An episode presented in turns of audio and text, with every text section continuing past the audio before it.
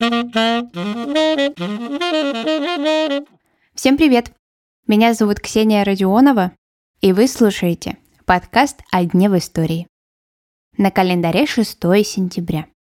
И в этот день, в 1826 году, в Санкт-Петербурге открыли Египетский мост. В первоначальном виде мы его сегодня не сможем увидеть, ведь в начале 20 века он обвалился.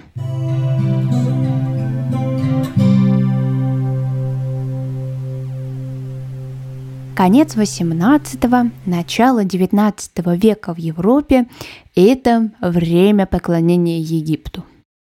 Начал моду на эту далекую и загадочную страну Наполеон Бонапарт. Французский правитель возжелал расширения своей власти и принял решение завоевать Египет. Сорок веков смотрят на нас с высоты этих пирамид сказал Наполеон, воюя у подножия хранителей истории. Поход Наполеона длился несколько лет, но его главная цель не была достигнута.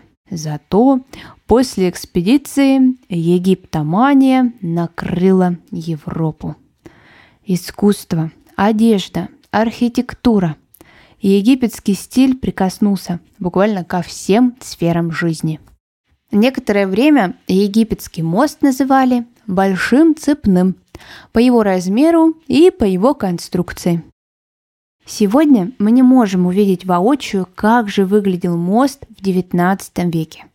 Свой вид он изменил.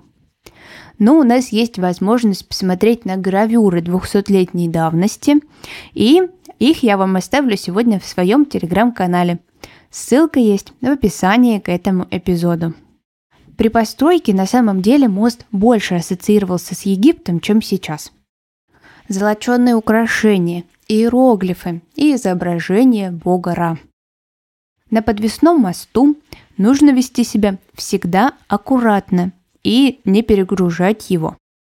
Даже при проезде обычных экипажей мост на тот момент качался и скрипел. И вот, в январе 1905 года с одной стороны моста шел конный гренадерский полк, а с другого берега – сани с возницами. Мост такого количества людей, лошадей и повозок не выдержал и рухнул на январский лед Фонтанки.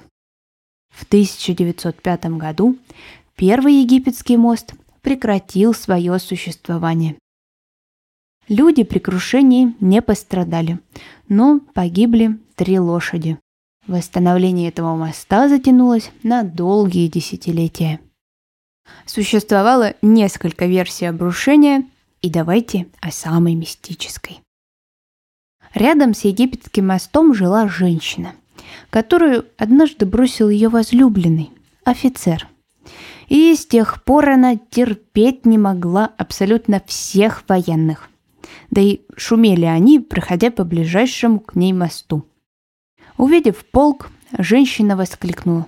«Да чтоб вы все провалились!» И мужчины действительно провалились. После этого происшествия от всех подвесных мостов в Санкт-Петербурге было принято решение отказаться.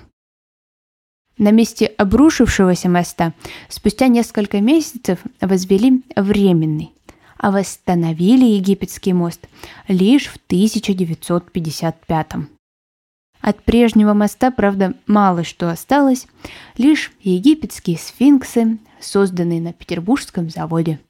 Сегодня они тоже охраняют пешеходов и автомобилистов.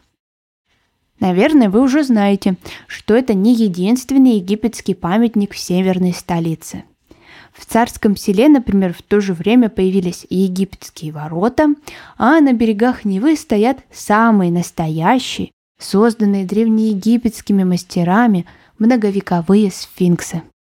Про них у меня есть эпизод. Ссылку на него я оставила в описании к этому выпуску. А на сегодня это все. Желаю вам хорошего дня.